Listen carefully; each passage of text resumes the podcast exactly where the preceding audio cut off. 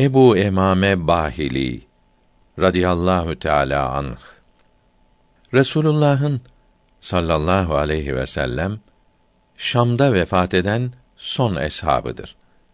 Eshab-ı Kiram kitabının 252. sayfasına bakınız. Kendisinden şöyle nakledilmiştir. Resulullah sallallahu aleyhi ve sellem beni bir kavmi İslam'a davet etmek için gönderdi. O kavim davetimi kabul etmedi. Susamıştım. Onlardan su istedim.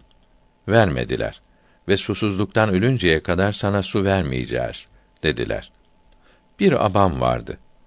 Onu başıma çekip güneşin sıcağında yatıp uyudum.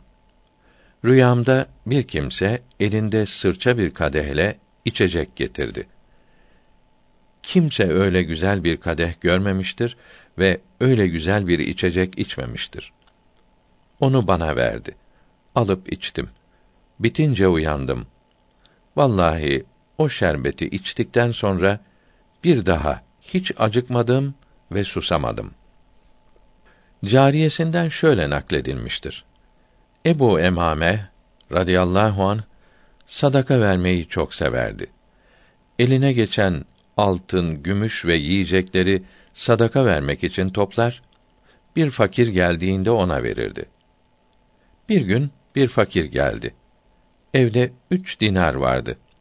Birini o fakire verdi. Bir fakir daha geldi. Birini de ona verdi.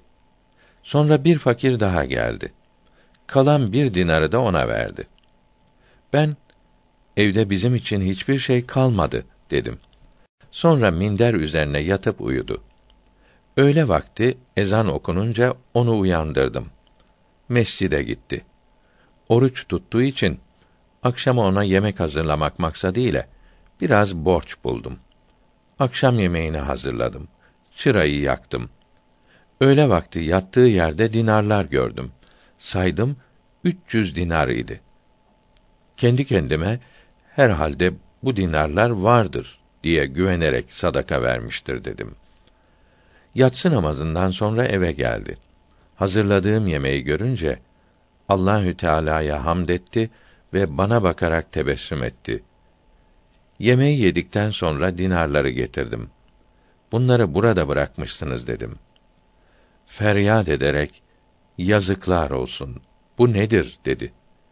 Bilmiyorum burada buldum dedim. Feryadı daha da ziyade oldu.''